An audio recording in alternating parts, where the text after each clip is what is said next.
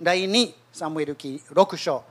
あの BMS でこの間淳平さんが紹介した話だから BMS の宣伝を今してるんですけど。はい。あの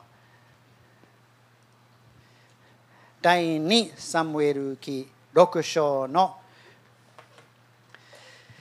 まあ、ある意味で話の途中から入っていきますけど、その前半は後でもう簡単に紹介しておきます。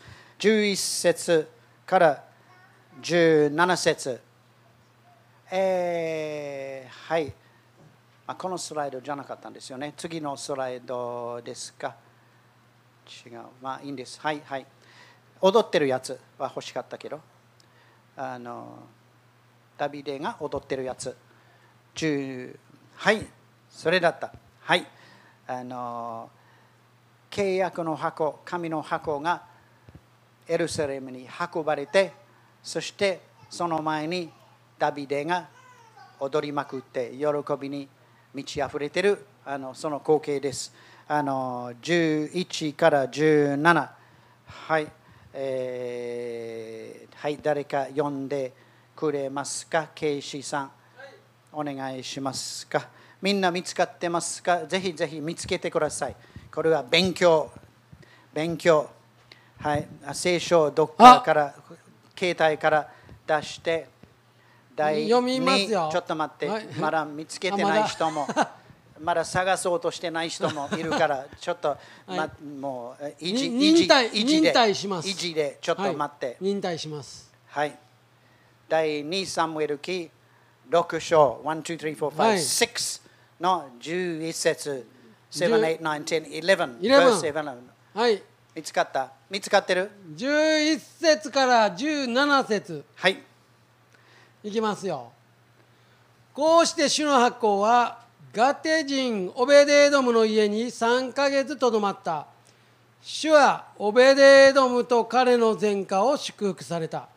主が神の箱のことでオベデエドムの家と彼に属するすべてのものを祝福されたということがダビデ王に知らされたそこでダビデは言って喜びを持って神の箱をオベデエドムの家からダビデの町へ運び登った。主の箱を担ぐ者たちが六歩進んだ時ダビデは肥えた牛を生贄として捧げた。ダビデは主の前で力の限り踊った。ダビデは天布のエポデをまとっていた。ダビデとイスラエルの前科は歓声を上げ、角笛を鳴らして、主の箱を運び登った。主の箱はダビデの町に入った。サウルの娘ミカルは窓から見下ろし、ダビデ王が主の前で跳ねたり踊ったりしているのを見て、心の中で彼を蔑んだ。こうして彼らは主の箱を運び込みダビデがそのために張った天幕の真ん中の場所に安置したそれからダビデは主の前に全焼の生贄と和解の生贄を捧げた。ありがとうございます。はい。もう想像できないんですからこういうイラストを出しますけどあのこのいけますか？だから一番最初の幕屋のやつに戻ってでこれでいけるかな？はいいけるねはいあのこの契約の箱紙の箱はどんなものかとちょっとちょっと簡単にあのハイスピードで紹介しますけどあのモーセの幕屋という話は聞いたことがあると思うんですけどあのイスラエルの民の真ん中に神様が住んでくださるというところだったんですよね。そして、まあ、いろんな、まあ、備品というか家具があってその一番真ん中はこの契約の箱神の箱。でそこに神様がおられると。でそこでもう神様がみんなに語ってくださるというすごいすごい濃い祝福のところがあったんですよね。でもまあいろいろあってあのイスラエルが旅をしている中であの堕落してあのそしてそれを運んだりしている中であのいろんなところに移って移って移ってそしてイスラエルの国々イスラエルという地域に入っていってそしてあるあの戦いの中で彼らはもうもうとんでもないことをやったんです。ペリシテ人に負けた。そして次の戦いに彼らはいやこの契約の箱をもうその戦争の真ん中に持ってきてもう神様が一緒におられたら負けるはずはないと思ったんですよね。だからこれをなんかまじないみたいなものにしてしまったんですよね。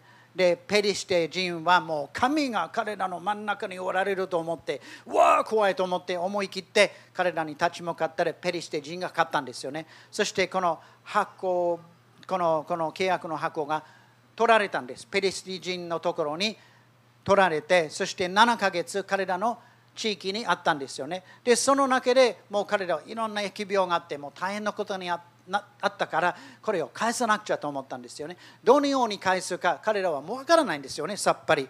自分のものじゃない。だから彼らはいろんなまじないしに相談してそしてこのように決めたんですよね。あの牛舎の上にそれを乗せてそして、まあ、いろんないろんな賢いことを思ってすごい尊敬を込めてだけど自分たちのいいと思った方法でこれをイスラエルにもう帰れと言ってだからこの岩の後ろに隠れているのはペリシテ人がそれをどこに行くかってほんまにちゃんとイスラエルに行くのかとあの見張ってる。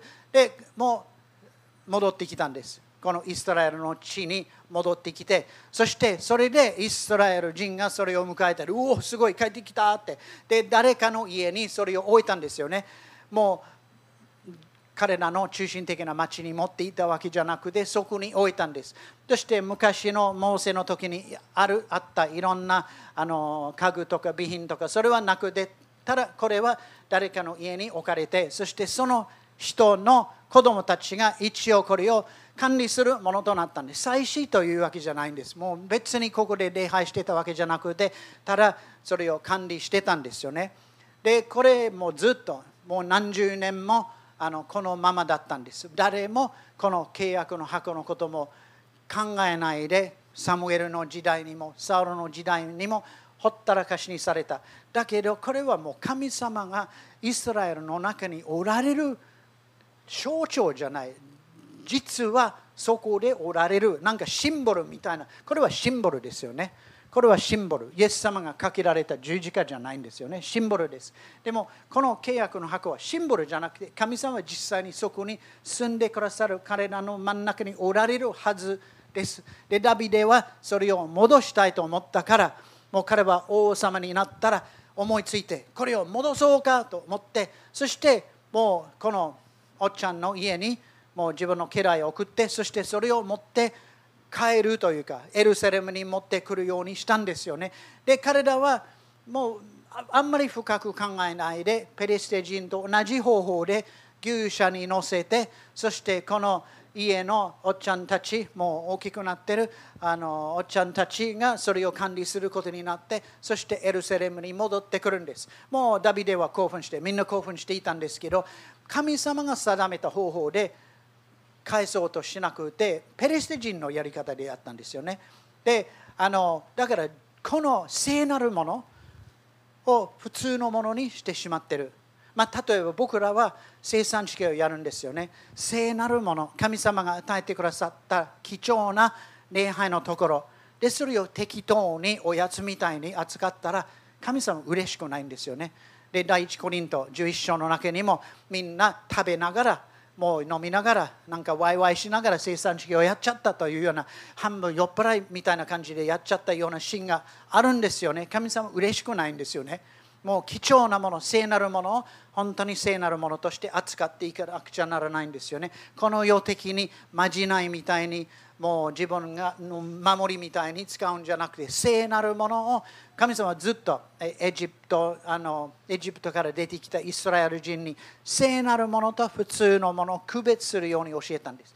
で、ここで彼らはそれをきれいに忘れてこの箱を普通のものとして取り扱って普通の牛舎に乗せて普通のおっちゃんたちがそれを管理してそして神様がおられるということも全然なんか忘れてるような感じでもうあの国々は自分の偶像を何かの馬車とか牛舎に乗せて運んだりする。でイザヤ書の中にそういうシーンがあるんですよね。あのバビロンの神々を牛舎に乗せて運んだりするとかあのだからその神様が私たちを守ってくださるというよりこの民族は自分の神自分の偶像を守らなくちゃならないということになるんですよ昔中国のそういうストーリーを僕は読んだことがあるんですよね。何かの洪水があってそしてみんな自分の神を守るためにそれをどっかに運ぼうとしてるって皮肉的ですよね。神様が私たちを守ってくださる。私たちは神様を牛舎に乗せて運んでいってここ真ん中に置いたらはいはい万歳というものじゃない。もう天地創造の神ですから。であのとにかくこの牛舎がもう動いている中で牛がちょっとよろめいてしまってこの箱が落ちそうになってそしてこのおっちゃんの中の一人はそれを手を出してそれを落ちないように止めようとしたんです。でそれで天地創造の神様はもうこれはやりすぎと思ってこのおっちゃんもはいどうぞ天国にもうすぐ来てくださいと言ったんです。彼は倒れたんですよね。死んだ。でダビデは何でかとほんまにあのまあみんな運ぼうとしてるけどあのダビデはもう分かってなかったんですよね。で怒ったんです神様に対して。神様に対して怒ることは、うん、ねどうでしょう。あのまあ、怒ってしまうかも分からないけど後で冷静になってもう一回祈って聖書を開いて神様本当に何をしようとしているかと掴んでから前進した方がいいんです。まあ、ダビデはそうしたんですよね。素直に怒って、その後素直にあの調べていって、あそうやね、僕らはほんまに失敗した、そういうやり方じゃなくて、牛舎に適当に乗せるものじゃなくて、人が運ぶものってあのと思ってやり直したんですよね。で、本当に私たちは、ね、聖なるものを、普通のものとしてあの扱ったらダメですよ。もう神様が与えてくださる。清いもの、本当に清いものとして見ていくいかなくちゃならない。また神様の働きは神様の方法であのやっていくものです。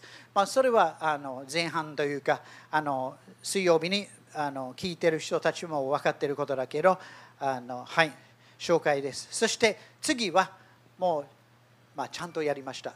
もうちゃんとやりました。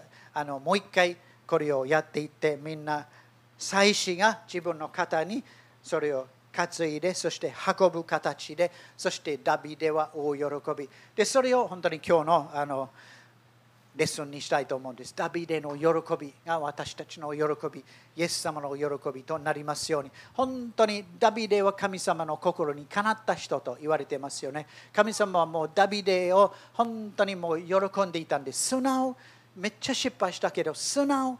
もう自分の失敗も認めるし、もう悔い改めるし、でも思い切って主を求めて、あのはい、この質問をしますね。私たちが歌ってる歌の中に、一番多くの歌を作ってるソングライターは誰でしょうか？誰でしょうか？はい、ダビデです。ダビデです。あの北海道のお兄さんじゃなくてダビデです。本当にあもうすごいですよね。ダビデの、だからもう、ね、いろんなダビデのストーリーを私たちはやってます。あの、仕切りの岩の話とか、その中で、ホラーナの中で賛美を書いたって、書けるものかと思うんですよね。もう本当にその大変なところの中で暗闇の中でコンピューターもないパソコンもない携帯もないあの、ね、ペンもない神もない。どのようにやったかって本当に読みながら不思議なと思う。こんな大変な状況の中でよく書きましたねと。すごいです。でもう聖書の中の一番たくさんのあの、まあ、貢献してる人はまずパウロ。まあ、章から言ったらパウロは80何章を聖書の中に貢献してる。ダビデはその次の75ぐらい。あのまた他もあると思う。名前がついてない匿名の賛美も多いから。でもダビデの名前がついてる75そしてもうすごいいろんな状態の中に彼は神様を褒めたたえてる。すごい。である意味でほんまに子供の素直な美しい心を持っているということをちょっとあの一つのあの教訓にしたいと思うんです。で後であのもうちょっともうほんまにちょっとだけ話したいと思うんですけどその後私たちもダビデと一緒に踊りましょうね。本当に踊って主を歓迎していきたいと思うんですけどこんなものだと思う。子供の踊り子供の賛美もうすごいあの上手に歌う上手に踊るというんじゃなくて心からやるものとあの思ってます。誰かの家でこういう動画があのなんか見つかりました。ありますか？はい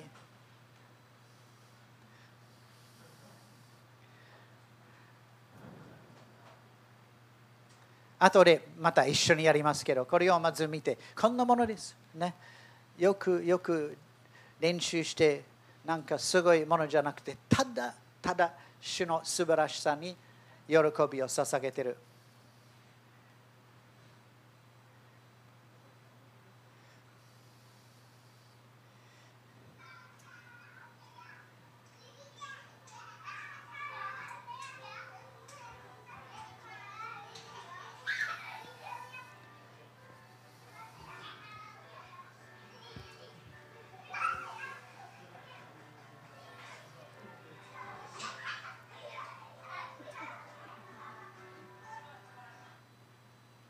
はい、そんな感じです。なんかダンススクールで習ったと思いますか？工夫して、もうよく練習してやったと思う。ただ、喜んでやっただけで、本当にダビデはそんな感じだったと思うんですよね。どどどのように書いてあった？彼は、えー、跳ねたり踊ったりしてるのをね、あのもうすごいもう自由にやったりしてた。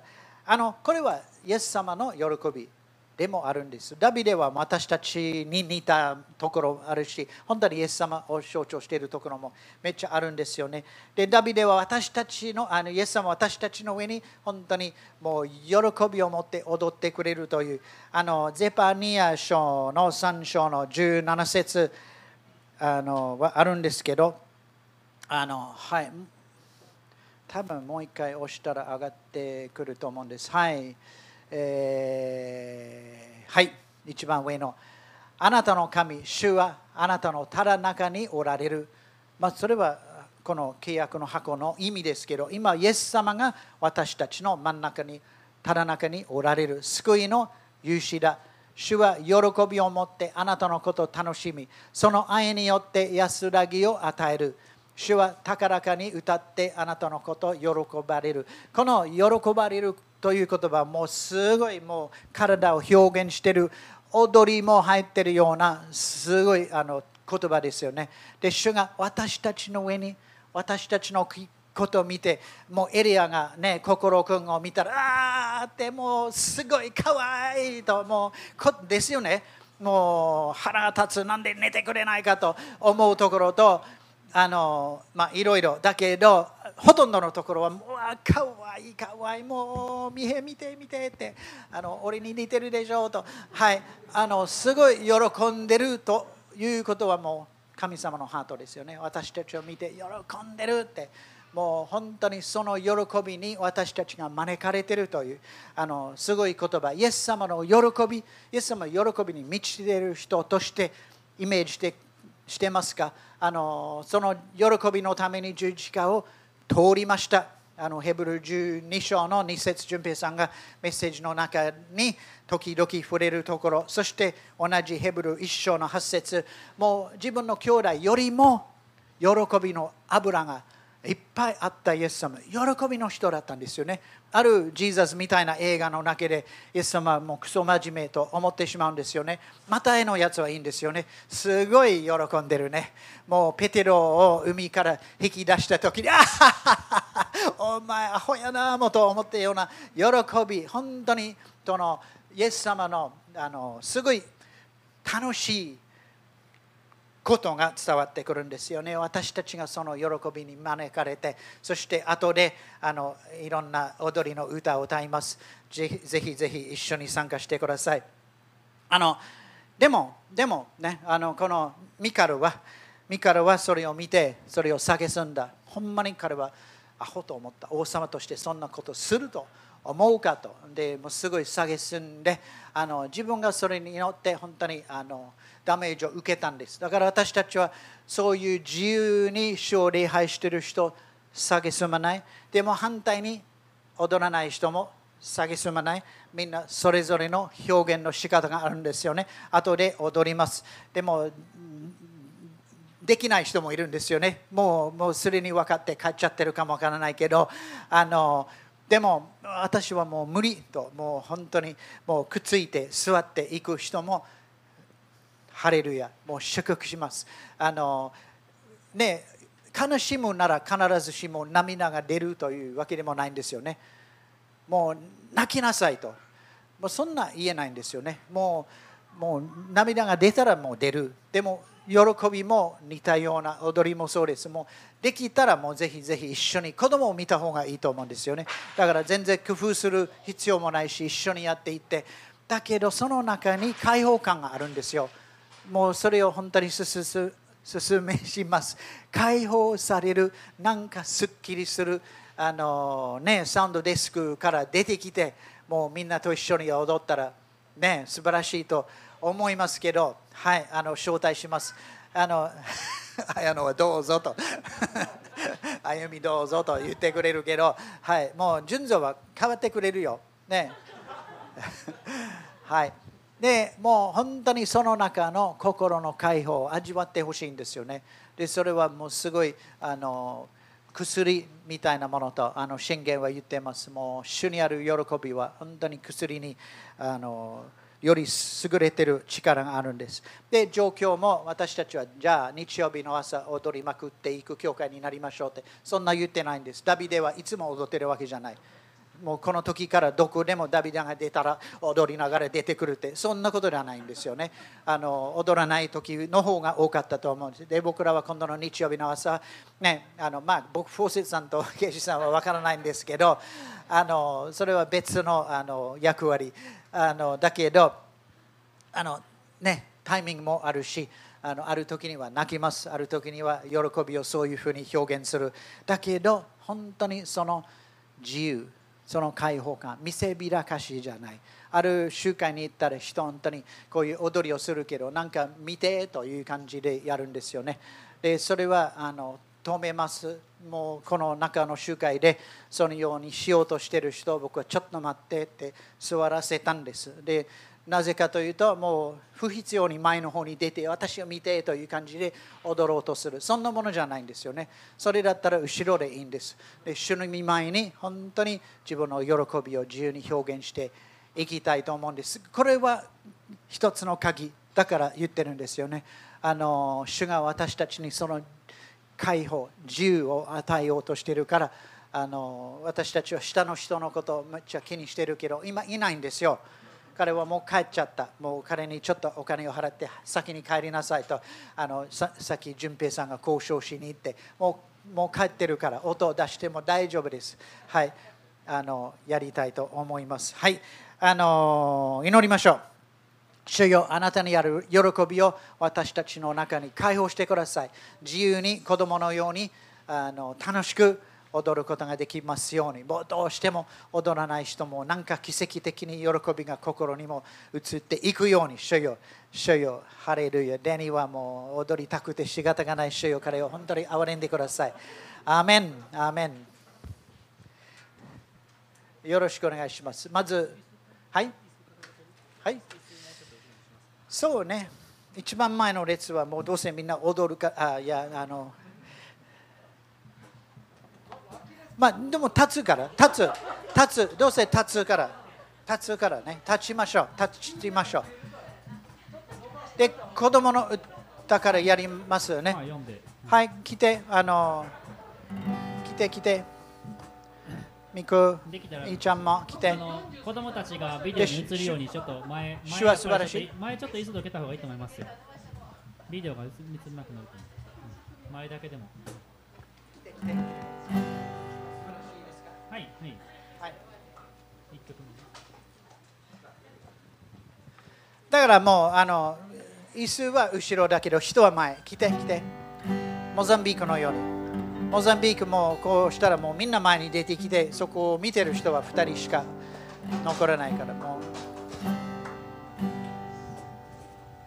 はい淳平さん任せますはいそれではみんなで、えー主の前に喜びをね今日は表していきたいと思うんです。まあ普段そんなにたくさんこんなんしないんですけど本当にこのダビデのスピリットですよね。アーメンアーメン主の前だからね私はね、えーどんなに蔑まれてもね癒しめられてもそれでも主の前で喜ぶんですということでね。そのスピリットが私たちのうちにあるようにということですね